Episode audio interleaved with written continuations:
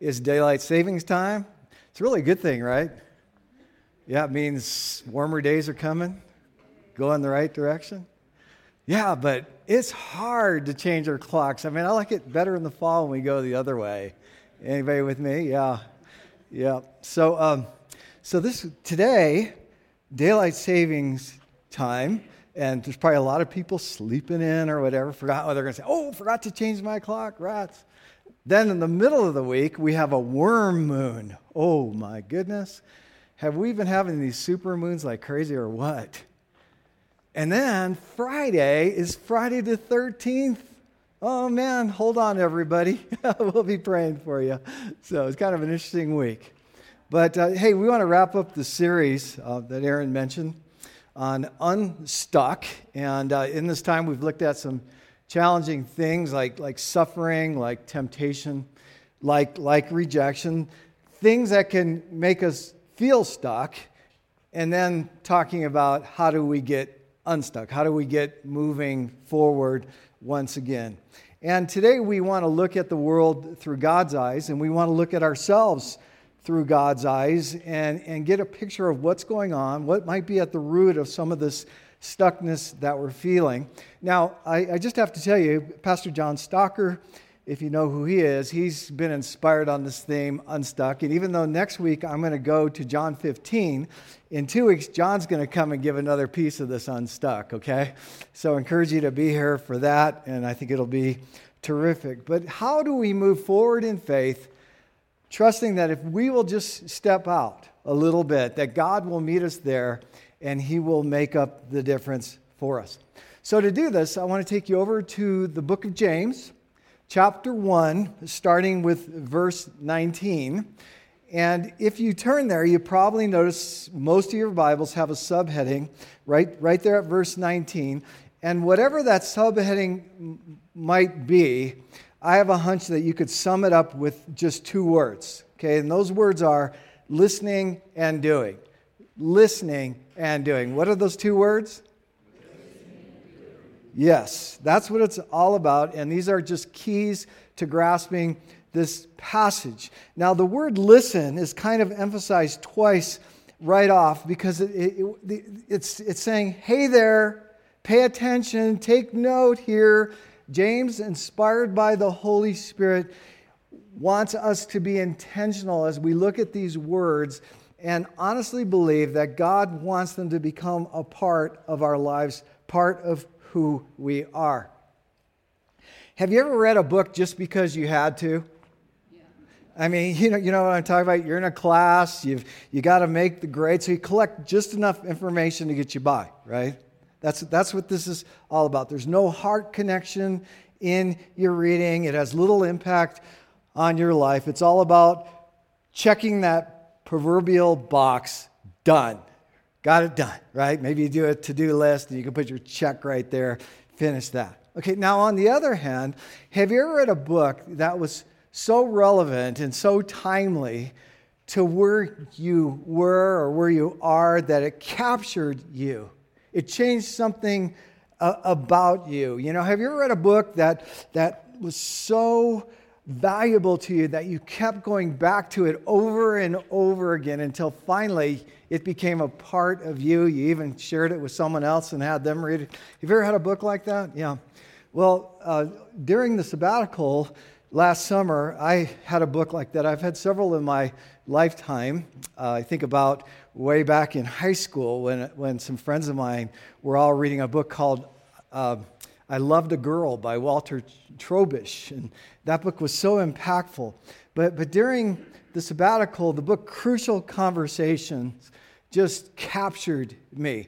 And it's all about having conversations when th- three things are going on stakes are high, opinions differ, and emotions run strong. Okay, you hear that those words, uh, crucial conversations. You think, well, that's what governments do, or that's what organizations do. But really, this is all of us. Think of those three things right there stakes are high, opinions vary, emotions run strong. And all of us have been in conversations just like that. And turns out, and this was very helpful to me in this book, that pretty much all of us don't do very well in these types of conversations. And, and therefore, you know, we may avoid them. Have you ever needed to have a crucial conversation, but you stayed away from it because you weren't sure how it would be received? Anybody? Yeah? Is there, has there ever been a situation where you should have had a conversation, but you never went there out of concern? Yeah. Well, well, the, well, the good news about this book is that there's hope for all of us, and, and we can do better. Yeah. Would anybody like to do better? A crucial conference. Yeah. Okay. Well, I've got an extra copy after church. I'll sell it to you for about a hundred bucks. Okay. it's it's such a good read. It was so helpful. But James here really wants us to grasp what he's saying. He wants it to become a part of who we are. So he begins with write it down, hold on to it. There's something here that's worthy of becoming a part of your life. And I kind of had fun with this outline uh, this morning. So the first thing that I noticed here is, uh, and, and this is the, the heading stick out your tongue and say, ah. Okay, now for each of these, there's an attached question. And the question here is, how am I doing in the balance between my speaking and my listening. And for that reason, verse 19 would probably become a good life verse for, for most of us here. So look at the text. My dear brothers and sisters, and here it is take note, listen, pay attention. Take note of this. Everyone should be quick to listen, slow to speak, slow to become angry because human anger does not produce the righteousness that God desires. Now, could we say there, human anger does not produce the result that we're wanting in the situation? Yeah, absolutely. But here, does not produce the righteousness that God desires. Therefore, get rid of all moral filth and the evil that is so prevalent, and humbly accept the word planted in you, which can save you. So we have these statements quick to listen, slow to speak, slow to become angry. Okay, so take a good look at the person next to you. Just do that, okay? Awkward for some of you, yeah. So, uh, how many mouths do they have? How many ears do they have? Do you suppose maybe, just maybe, God's sending them a message that maybe they need to listen twice as much as they speak? I mean, surely this is a message for somebody else, right? I mean, maybe you've already taken your elbow and jabbed it into the person next to you. Are you hearing this? I wish you would be a little slower with your mouth and a little quicker with your ears, and you definitely need help with that anger thing. Yeah, it's for somebody else. But guess what? Here's the deal it turns out, and, and this book I'm talking about does such a great job with this, but this is just a principle of life. It turns out that there's not much you or I are going to do to change somebody else. And if anything's going to have to cha- going to change, it's going to have to start with me. And it's going to have to be you saying the same thing. It's going to have to start with me. We can pray for other people, we can love other people, but there's not much we're going to do to change them. All right? So, so just tell yourself, there's not much I can do to change that person. And this theme just kept coming up this week. In fact, in our life group this week and in prayer meeting this week, this whole idea people were sharing how they thought they would eventually change a person in their lives but then they had this revelation from God that it was that if they themselves would change, they could entrust the rest of it to God. And consequently, there were real stories told of how the other person changed by virtue of that one person saying, I can't change them, but God wants to change me. And a big part of us getting stuck is right here when we cannot talk to each other okay? Because everybody's wanting to be heard over the other. So put a damper on your mouth. Let's be honest, when we're too quick with our tongues, pretty much doesn't come out right. We only make things worse. We don't get the desired result. Speaking less will leave room for the Holy Spirit to minister, allowing us to have greater wisdom as to what needs to be said here. In fact, this is a great approach to the way we, we pray. I often will have people tell me that they don't feel like they're very good at praying, and they largely mean they don't always feel like they have the right words to say. Or sometimes they think, you know, well, we got to get the professional to pray the words because I'm just not as eloquent in, in, in my prayers here. But what if we approach prayer less concerned about what we have to say to God and more concerned about what God wants to say to us? Yeah, it's transformational right here. Slow to speak, quick to listen. This can rescue you, this can get you moving. So, did you pick it up that every time I read verse 19, I, I got rid of the word and? Did you notice that? I, I, was really trying to make sure I didn't say the word and. And the reason is it's not in the original language. Slow to speak, slow to become angry. They're meant to be understood as very closely connected, working together, sending the message that speaking too quickly is often about anger, and speaking too quickly will never get you the desired result that you are after. And for that reason, it's better to be accused of being too quick to listen than it is to be accused of being too quick to speak.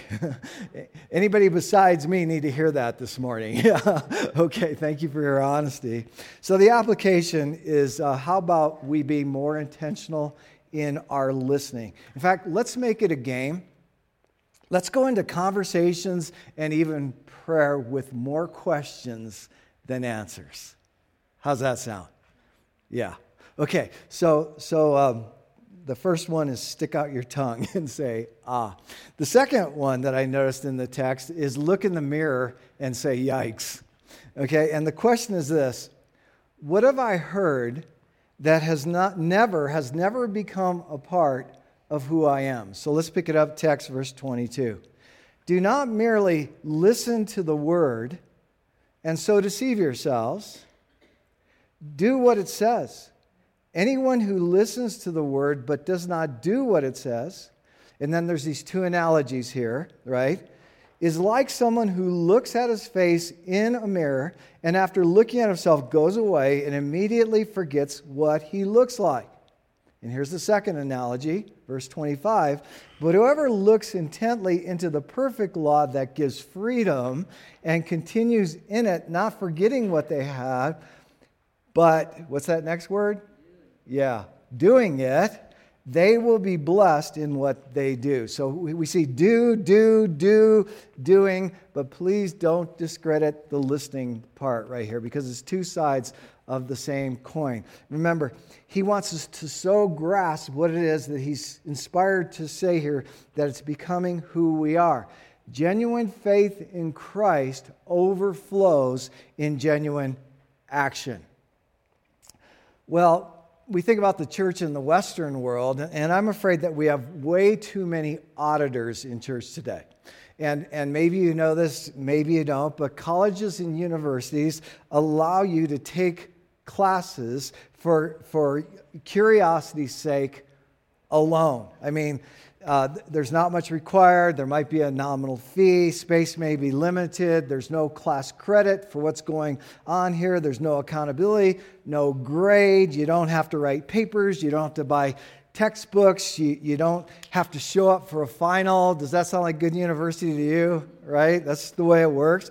The student doesn't even have to have a plan to do anything with what they're learning in the class. It's simply about information. So that we could say, auditors hear information, but don't do anything with it. And James wants us to know that the Christian life is more than just hearing, it's hearing that produces some sort of desired result.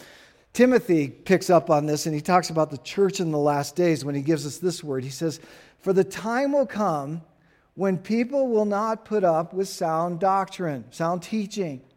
Instead, to suit their own desires, they will gather around them a great number of teachers who will say what their itching ears want to hear. And man, do we live in a day like this, right? I mean, someone was arguing with me recently why do they have to go to church? They can hear the greatest preachers online anytime they want to. I mean, that's what we're competing with. Am I really competing? No. And the big problem with going online just to hear teachers is you're not living out what the word has to say. We are not individuals. We are a body. We're a royal priesthood, a holy nation, a people belonging to God, right? And yeah, you can go out there and you get fired up, inspired. So, what we're talking about here are auditors. We're here for just personal enrichment, academic exploration, but don't expect us to do anything with it. Preacher, make us feel good. Ease our sorrow, ease our pain. And by the way, when's the next conference that we're going to? But nothing changes. Yeah, and, when I think about auditors, I think about uh, King Saul in the Old Testament. King Saul actually, the Bible says, lost God's favor. He'd enjoyed God's favor, but he lost it along the way. It even says he lost the Holy Spirit's presence in his life and the anointing that had been on him. Instead, and the Bible says this, he was tormented by an evil spirit. But he found a way to ease the agony. So, what he discovered was there was this young man named David who played the harp. And so he would bring David into the palace. David would play his songs, and, and the Bible says that that evil spirit would leave him alone. But here's the deal Saul was an auditor. He wanted the comfort of David's music, which was rooted in truth, but he didn't want any sort of real change in his own life. He listened but listening never brought any life giving sort of result. So here James gives us these two examples of auditors. So the first is verse 23, where this first guy looks in the mirror and then quickly forgets what he looks like. Okay, now, you know, I mean, have you ever done like a, an old west tour. You know i grew up in tucson and you've got like old tucson and or you go back and you see things from you know the 1800s and such. Well you know that mirrors have come a long ways right in a short period of time. And, and back in this day a mirror might have been nothing more than a polished piece of steel. I mean it only gave you enough of an image to make some some minor adjustments. Mirrors are are, are really funny things, right? Mirrors don't lie. Did your mirror lie to you this morning? Were you glad your mirror didn't laugh at you this morning? yeah, I'm glad mirrors don't laugh. I mean, mirrors are interesting. I mean, you can stand downtown here, you can watch people walk by the stores and catch a glimpse of themselves in the, in the plate glass windows, right? Some might like do this or, or do this, right? Or others might say, hmm, you know, I work out at a gym and, and uh, it has mirrors in it. It's always fascinating to watch a guy catch a glimpse of himself. yeah. I'm not guilty of that. No.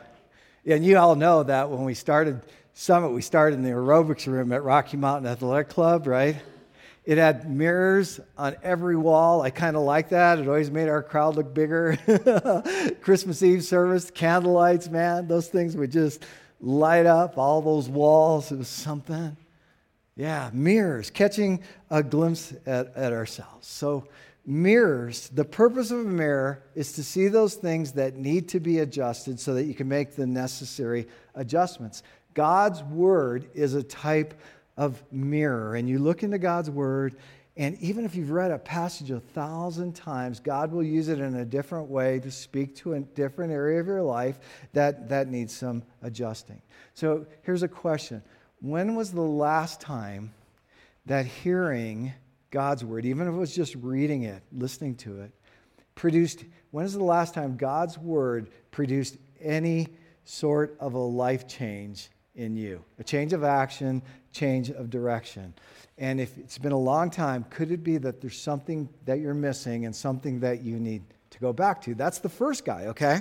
But the second guy in verse 25 has a mirror of a different name. So, so this is called the mirror of the perfect law. The perfect law means it's a perfect mirror. It's not a hazy old piece of polished steel. It's an opportunity that God gives us to get a clear look at ourselves and what's going on in our lives. But please notice, it's not a law of bondage, is it? What is it? It's a, it's a law of liberty and, and uh, it actually, uh, it, it, it, so it's not a law of blonde, it's just not a law of legalism, but two things to notice. It's a perfect law, and it's a law that sets us free. And what it's talking about there is the law of the Spirit spoken of in Romans 8, where the Bible says, don't you love this? Starting with verse 1 there is no condemnation for those who are in Christ Jesus. Do you like that? Absolutely. There's no, con- no fear. Perfect love drives out fear because fear has to do with judgment, punishment. There's no condemnation for those who are in Christ Jesus. Verse 2 because through Christ Jesus, the law of the Spirit who gives life, this is law, the law that gives life has set us free from the law of sin and death. This is really about God empowering us to love the way He does. It's about agape kind of love. Galatians 5 tells us the fruit of the Spirit is this love. And when we understand God's love, this will to love, then right there, that is all the law we will ever need.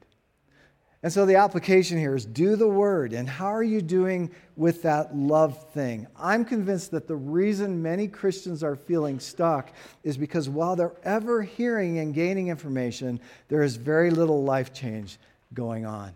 And so, where might the Holy Spirit be talking to you this morning about where you need to work on that love thing, where you need to be an instrument of that love? Are you critical of other people who aren't like you? Are you critical of a world that's responding to things and to leaders differently than you? Or out of love, are you burdened for their souls, just like God loved us enough to give his only begotten Son?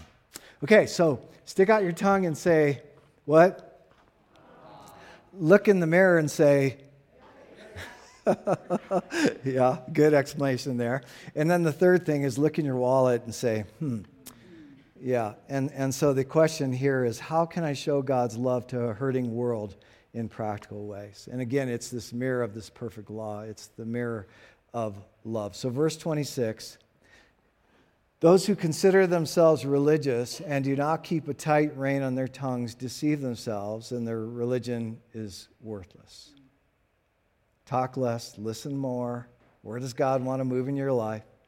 And then he says, verse 27 Religion that God our Father accepts as pure and faultless is this to look after orphans and widows in their distress and to keep oneself from being polluted by the world. So, so three things that jump out at me here.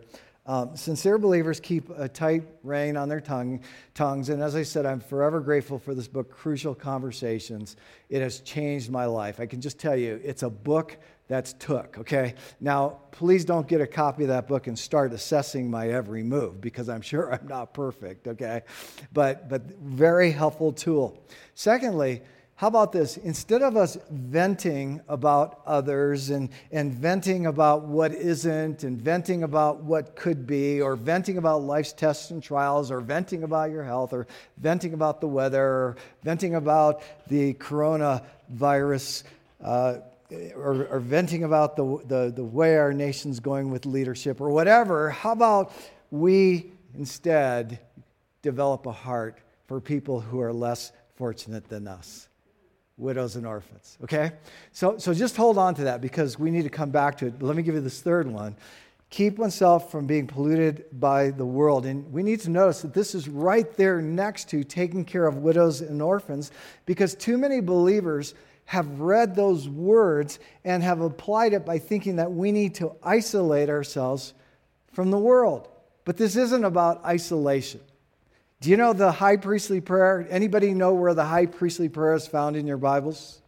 What book? Anybody? John. Yeah, anybody know the chapter? Yeah, you're you're almost there. I hear it. There's a magazine by this name. 17. Good job. Yeah. John chapter 17, the high priestly prayer. We're working our way there as we're, we're as we are are, are working through John. But there, Jesus prayed that we would be in the world, but not of the world. So when James tells believers not to allow themselves to be polluted by the world, I believe it's, it, it can be summed up in two questions. And those questions are these Who's influencing who? And to what are we influencing them? What's the first question? And what's the second question? To what are we influencing them? So, this was a huge part that God used to lead me to faith. It's because when my childhood buddy, Jim, asked me to introduce him to drugs, I couldn't go there. I, I didn't want to go there. I mean, it was one thing for me to, to be an idiot, it was another thing for me to be responsible for dragging somebody else into my stupidity. Fair enough? And I honestly believe that was the Holy Spirit speaking to me. And because of another buddy named Pete, I knew there was only one thing worth influencing someone else to. And that was Jesus Christ and God's plan for our lives. And God would use that to lead me to Him. We are not here to look like the world. We're not here to compete with the world. We're not here to judge the world. We're not here to avoid the world. We're not here to look like the world. We are here to be salt. And salt, as it's described in Scripture, isn't to adjust to the environment around it. Instead, it's to be a change agent for the better in the world in which it's applied.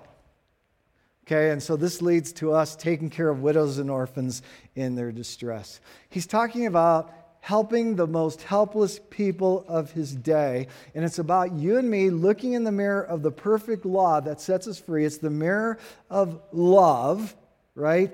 In order that God might move us to take action on their behalf. Widows in this culture, they, or women in this culture, let's say, uh, weren't allowed to hold jobs in any kind of official capacity. So that meant if their husband walked away or, or died or got sick and couldn't work, it was an immediate sentence to poverty.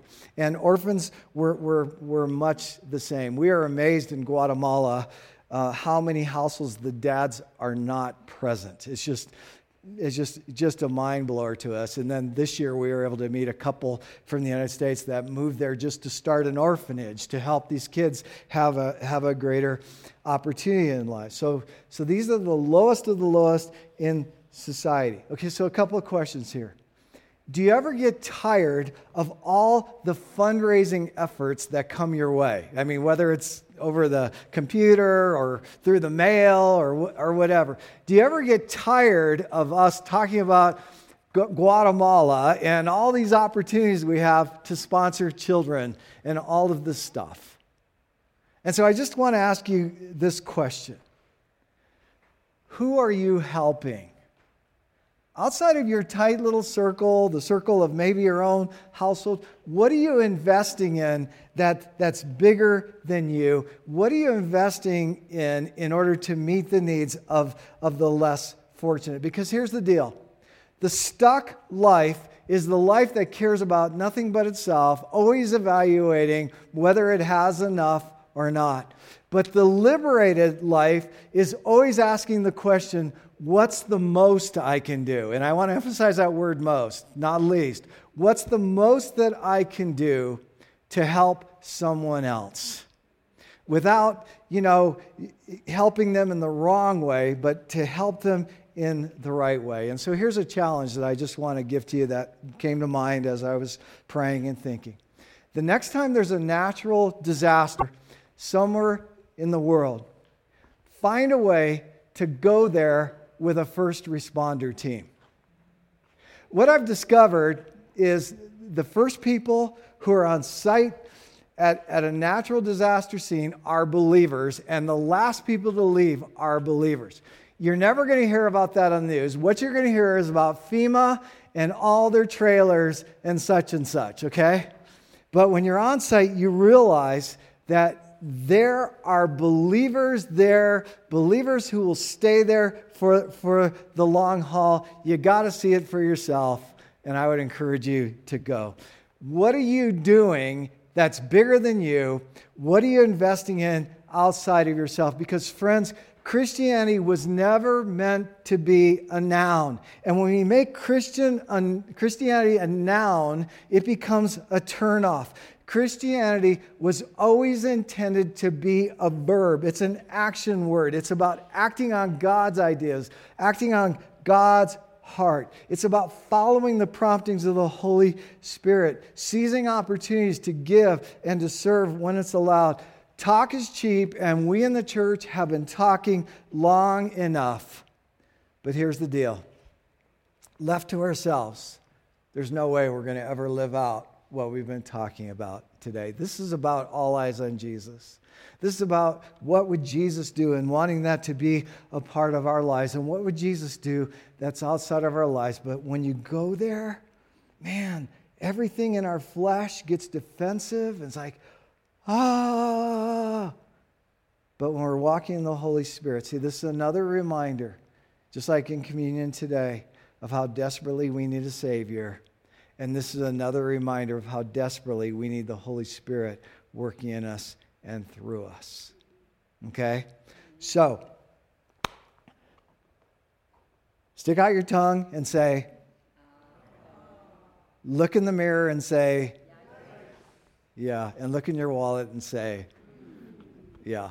And did you notice I didn't say a word about giving to the church in that? It's just about God giving us a giving heart. Amen. Yeah.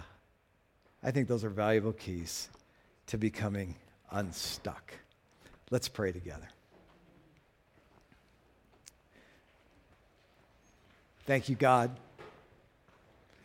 for your perfect law that gives life and that gives liberty. And I pray that that is the spirit by which this is received today. And that if anybody doesn't know you, this morning that this would be their opportunity to come to that place of calling on your name, saying, Lord, I need you. I need you like never before. Thank you for Jesus. Thank you for what he accomplished for us on the cross. Lord, we want to embrace what Jesus did. We don't want to take it lightly. We want to take it seriously. We want, we want to turn from doing our life our way to doing life your way. And maybe that's where you are right now, just at a moment of recognizing, wow, I'm doing life my way. I need to turn around and embrace God's way. It's a change of heart, it's repentance, it's a 180. Change life. So, just two questions to consider right now. Number one, what is God's Spirit saying to you this morning? And number two is, what would he have you do in response? Just let the Holy Spirit minister to you as we continue worshiping in Jesus' name.